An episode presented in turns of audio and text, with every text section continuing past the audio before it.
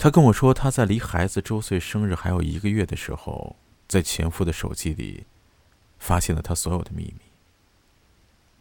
以前看小说，行人一个人极度悲愤的时候呢，就像被千斤的重锤狠狠的击中头顶，他顿时觉得整个人是摇摇欲坠的，就像是跌入了无边的深渊。他说他都是以为之前是文字的夸张，真的轮到自己的时候，才明白原来艺术呢真的是全部源于生活的。那一瞬间，他说他手抖的。连手机都抓不牢了。他躲进了卫生间，他坐在马桶上，是浑身在颤抖，觉得自己的心像是被揉碎了一样，觉得那份痛苦就像潮水般的不停的涌出来，就要把自己淹没了一样。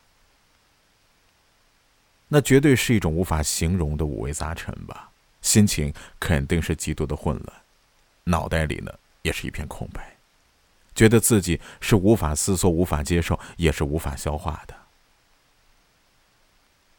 他说：“混乱了一阵之后，觉得自己呢，还是要冷静，要冷静。越是关键的时候，就越是要冷静。”他说：“在一阵冷静之后呢，他又觉得自己有点不自觉的窃喜。这种窃喜呢，是来自于困惑自己很久的问题。”终于呢，让他自己找到了答案。他想起了几年前看过的吉米的一本绘图本，说上面是画了一个精瘦的人挂在蜘蛛网上，旁边的配文是“掉入蜘蛛陷阱的那一刻，我松了一口气，开怀大笑。”他说那时他自己就听到了自己的声音：“恭喜你，再也不用担心掉进蜘蛛网了。”在真相大白的那一刻，他的心情不全然是震惊和悲伤，甚至呢还有点开心，像是终于等到了一个很久的结果。他说，像是听到了自己的声音，说：“恭喜你可以离了。”然后呢，他是轻手轻脚的回到了房间，把丈夫的手机呢是放回了原位，然后是浑身哆嗦的爬回了床上，又躺到了他的身边。然后呢，又把他的手呢拉来枕到自己的头上，他是静静的等到了天亮。那一夜呢，他说比生孩子的前夜还觉得漫长。这种问题已经出现了，他居然是没有爆发的，而且呢，还选择了一反常态，转过身去，最后一次是充满疼惜的、温柔的、紧紧的拥抱了那个被他称之为老公的人。这个称为老公的人呢，是曾经让他大着肚子，在无数个夜里开着灯等他回家，却死也等不回的人。这个躺在他旁边的人呢，也是他躺在产床上承受着撕心裂肺的疼痛，却根本也找不着他身影的男人。更是一个让他恨得牙痒痒，无数次想过要离开，但总觉得时机未到的人。但是在这一刻，他觉得不管过去发生了什么，那些恩怨都已经不重要的。最重要的是什么呢？这一别之后呢，绝对是萧郎是路人。那为什么我在最后的这一刻不温柔一点呢？他心里在想啊，可能这个男人从来没有真正的爱过他，也有可能呢，他对他做过的。很多过分的事情让他没有去爱他的感觉，但是毕竟两个人还曾经有过相爱吧，毕竟那些美丽的片刻，在人生漫长寒夜的旅途中呢，也能足够的温暖许久了吧。所以他想呢，即便要离开，我应该也想好好的跟他道个别吧。第二天天微亮的时候呢，孩子还在沉睡，她呢是在装睡，老公的闹钟却响了。这个男人呢还像往常一样的迅速的起床洗漱收拾细软准备出差。临到门口的时候呢，这个男人发现自己好像是忘记带了手机充电器，他折返回来了。此时这个女人呢，她说她的心是提到了嗓子眼儿，怕他发现前一天晚上他动过他的手机。可后来呢，证实他这个担心是多余的。在男人轻轻关上房门那一刻呢，她却叫住了男人：“等等，老公，你抱我一下吧。”这男人当时冲他是怎么说的？急匆匆的说：“都老夫老妻了，还抱啥抱啊？”话虽如此呢，那时男人还是匆匆的抱了她一下，然后呢，头也不回的走了。他记得那个时间是凌晨五点半，然后听到他关门的声音，知道他已经走远了。他随即呢，把一整夜的情绪全部释放出来了。他呢，当然是怕吵醒孩子的，他是把自己捂在被子里哭的，感觉自己呢，就像是一片干涸的稻田，终于看见了上游的水库泄了闸。凌晨六点，也就是半个小时之后呢，他给我打了电话，他跟我说，他必须要找个人说说了，他觉得自己再不说出来就要爆炸了。他想过很多人，可是那会儿太早了，觉得大家应该都没有起床。他觉得自己是非常绝望。他看着窗外一点点变得明亮起来，可是他的心呢，却是一点点的陷入了无边的暗夜。后来，他们两个人的离婚手续办得非常非常的顺利，因为孩子未满周岁，打官司呢，孩子是判给了女方，男人呢没有一点点异议，财产呢。两夫妻之间基本上没有什么共同财产，也不存在什么赔偿和追偿的问题，所以呢，更是没有意义了。他他说他在拿到离婚证和离婚协议的那一刻呢，他自己笑了，心里在想啊，所谓的婚姻到了离婚时才会呈现出它的本质，说来说去不过就是财产和孩子而已嘛。离婚之后，他的心理调试呢，实际进行的很是艰难。他去过韩国，去过越南，去过柬埔寨，去过俄罗斯，去过澳洲旅行，还看了很多很多的书，很多很多的电影，关于婚姻和人性的，关于心理学的、社会学的、生物学的，甚至是宗教学的。他觉得呢，每天看一点的，都觉得自己被治愈了一点点。但是这个暗夜呢，走了太久了，走了大概是整整一年的时间吧。他说那会儿的自己呢，感觉就像一个老旧的火车。一下子是闯入一条黑暗的隧道，他知道他终将会走出隧道，迎来光明，但是不知道还需要在这黑暗的隧道中呢跋涉多久。他说，在面对这样的事情的时候，起初他一点都不坚强，至少呢，大家表面上看到的是很坚强。他也曾经有过怨毒、愤恨，有过谩骂，也有过内疚和后悔。也有过全盘的自我否定和怀疑，也有过无数次的在夜里崩溃的大哭，甚至呢，自己也有过一度的想不明白，我这个人他妈的到底是有多恶劣？我到底是做了什么孽啊，才会让这么一个男人对我冷漠，甚至到了嫌弃的那种地步？我他妈真的很差劲吗？女人是一个非常爱展开联想的动物。白天还好，尤其是到了夜晚，夜深人静的时候，他说那种挫败感、屈辱感、愤怒感、悔恨感，还有自卑感呢，就觉得重重的把自己包围了。期间呢，还夹杂了一些奇妙的内疚感和负罪感。他在心里想，自己是不是哪里做的不够好，才导致我们今天走到这步田地啊？女人的怨妇模式当然是不可避免的有过，甚至还会很大的放大。他说，在这阵情绪高峰过去之后呢，又觉得自己非常可悲，很想痛骂自己：“你怎么可以这么无聊而可笑呢？都他妈过去了呀，都他妈过去了，那混蛋都已经走了。”我觉得离婚带给人最大的伤害呢，或许不是离婚本身带来的各种现实问题，而是那种挫败感以及自信心的崩塌。就好像是在大地震过后的废墟上站起来，对眼前的世界呢。建立相对客观、不偏颇的认识，重新拾取对自己、对未来的那种信心吧。但是这个到底有多难，只有当事人才知道。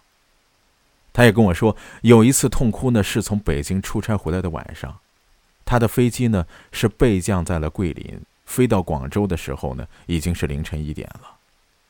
他说，在那会儿，他猛然发现呢，当年自己是一无所有，从北京杀到了这个举目无亲的城市，在这个城市是打拼了十年，最大的愿望就是能在这座城市有个家。可是呢，如今貌似一切又回到了原点。十年前他出差回到这座城市呢，是没有人为他接风洗尘的。这十年后呢，这个城市呢，依然没有一盏灯是为他而亮的。那天晚上，他是凌晨两点半才到家。他提了一大堆的行李，孤零零的站在路边呢，是看着出租车的绝尘而去，感觉到是前所未有的凄惶啊。他说：“那真的是一种没有来由的绝望感。他感觉整个世界呢是将他遗忘了，只剩下自己一个人面对这无穷无尽的孤独，面对失败的过去，面对一地鸡毛的现在，以及是不可预知的渺茫的未来。他觉得呢。”自己终将是要一个人穿越黑暗，独自需要面对痛苦的，独自实现蜕变和成长的。当然啊，阴郁肯定不会是他的常态。所以呢，在更多的时候，他又忙于工作，又要照顾孩子的生活，让他呢根本是没有时间再难过了。因为工作起来，一个人要顶两三个人事，家里大大小小的事儿呢，都需要他去操心和打理。孩子呢，更是需要他的陪伴，和他一起在玩耍。经济上的，自然压力也是很大的。但是有一点，他是非常开心的。这次的离婚呢，居然彻底治愈了跟随他多年的顽固的失眠症，因为呢，他不需要在这个家晚上再等谁了。所以心情自然也好起来。当阳光洒在他身上的时候，他觉得呢，原来世界依旧是如常运行的。离婚了，天也没有塌下来嘛，而且万物都灵，一切还是那么美。哎，然后给他了一种新生命、新希望的感觉。他开始呢，慢慢感觉到单身生活的好了，开始觉得离婚真的不是一场悲剧了，他只是在结束一场悲剧。万事皆可原谅，谁人？都可悲悯吧。在慢慢的释怀之后呢，他呢甚至会感恩对方曾经陪过自己走过一程，也很感谢对方因为背叛或者说放弃自己呢，给自己带来的历练。他在想啊，若是没有那个过去的那段经历，他没有办法这么快的实现蜕变，没有办法成长为今天这个更好的自己吧。所以他说，在很多的时候他会惊讶，原来离婚还能激发我这么大的能量。虽然呢也有低落无助的时候，但是他的状态呢比没有离婚之前要好，甚至呢要好过任何一个人生的阶段。他说啊，如果有人让我以过来人的姿态对离异女性说几句话，他想说的是什么呢？受害者心态几乎是所有不幸的根源。因为呢，它会使人习惯性的拒绝反省自身的责任，总感觉自身是很无辜的，然后理直气壮的要求别人为自己的命运负责。我想说的是什么呢？每个人都该对自己的命运负起全责。所以说，放下呢是一个让你停止自我虐待的途径。一个有受害者心态的人呢，必定也会成为迫害者，绑架别人呢为自己的选择买单。可是，在实际上呢？他说：“他真不觉得自己是受害者，因为造成今天这样的局面，他自己也是有责任的。他也是自己命运的缔造者，所以呢，那一刻他觉得自己应该是愿赌服输。如果说有谁期待我站在道德的高度来一场对前夫的控诉，或者讲述一个听起来无比震惊和狗血的故事呢？他说：那你肯定会失望的。”因为离婚呢，也是一场大浪淘沙，拼的是格局、能量、气度、眼界，还有悟性。因为事情已经发生了，我们只能尊重和接纳事实。再者，婚姻这件事儿吧，就是选择与一个什么样的人过一种什么样的生活，也就是一种生活方式而已。实际上，一个人过也会挺好的。如果多一个人不能过得更好，那我宁愿不结婚啊。如果你连自己想要成为什么样的人、过什么样的生活都不知道，而且不打算自己去实现，却等着某个人来给予你，那迟早别人也都会拿走的。不要依赖于任何人，要先弄清楚自己想要的是什么，最终会吸引到那个人来到你的身边的。而离婚这件事儿呢，就是选择不与什么样的人过一种什么样的生活，这都是常态，跟选择跟不跟谁去吃火锅，或者说吃炒菜或者吃面条，没有什么太大的区别，只是影响的范围呢，我觉得广泛了一些罢了。在我的观念里呢，有些事情不过就是能接受或者不接受。都只是个人的意愿和选择，因为我根本都不想站在道德的高度呢去指责谁，说你这么做是不对的，你应该怎样怎样。我不想这么做，毕竟有些事情你能接受，就找个同样能接受的人在一起；不能接受呢，也是一样的，就找不能接受的人在一起。所以我一直认为呢，是爱的意愿和能力组成了爱的本身。如若婚姻中缺乏的这两者呢，那么选择离婚，我觉得是能给予彼此的最大尊重。所以他也说，如果他自己没有眼光来善于选择，但求自己能够觉悟，能够勇于舍弃。人生呢，就是得学着忍住眼泪，去体会人呢面对命运时那种无能为力，进而尝试着。去原谅全世界，包括自己吧。后来在生活里呢，他也提到过他的前夫，不经意的提到过。有一次呢，他的母亲给他的孩子买了一个毽子，他踢了两下就踢不动了，然后呢，随口就跟女儿说了一句：“妈妈不会踢，让你爸爸教你踢吧，他能踢很多下。”他跟我说，他说了完这句话之后呢，当时他有点愣住了。他已经感觉到自己是切切实实放下那个人那段关系了，但是在跟人讲起他的时候呢，嗯，其实是没有情绪的，也没有哀憎的，只是呢，单纯的去描述的一个事实。的确啊，爱恨全消之后呢，两人呢对彼此而言，就像是在同一家酒店吃自助餐的两个陌生人，是客气而又疏离的。他还跟我说，有一次呢，前夫来接孩子。那他看到了前夫突然间长胖了许多，居然是脱口而出的跟前夫开起了玩笑。呵呵，终于我知道我们为什么离婚了，因为啊，一家呀不能容许有两个胖子。他说，在话说出口的那一刻呢，感觉自己的心里呢，仍然是住着那个爱调侃的二货，觉得自己那份天真呢又活过来了。他也跟我讲起了他在。为了孩子和前夫相处的问题上是怎么认为的？他说呢，孩子是很敏感、很有灵性的生物，父母之间有怎样的相处气场呢？孩子完全可以察觉出来的，你没有办法去伪装，也伪装不了的。我想说呢，生活在单亲家庭里的孩子呢，或许不太幸运，但是对他们而言呢，更不幸的是，离婚之后，父母呢依然是相互鄙视的，彼此交恶的。父母是孩子首先接触到的人群。如果孩子夹在父母中间，感受不到温暖，至少呢，不要感到彻骨的寒冷和敌意吧。所以呢，对于离婚的两个人而言呢，能为孩子做的也应该是这样，就是把离婚对孩子的伤害呢降到最低点。他又跟我讲呢，这些年来他听闻了很多很多的不幸，有朋友患癌，有朋友意外死去，有朋友的孩子是得了重症。这些呢，让他呢做了很深的思考。他觉得离婚真的是人间最小的磨难了，甚至呢是小到不值一提的。人生最重要的是什么呢？难道真的是爱情、是婚姻、是孩子吗？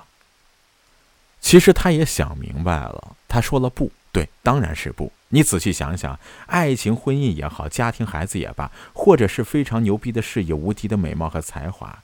但是他们带给人的终极意义是什么呀？不是身体的快感，不是俗世的快乐，不是外人看到的美满，不是金钱带来的欲望，不是这些外在的。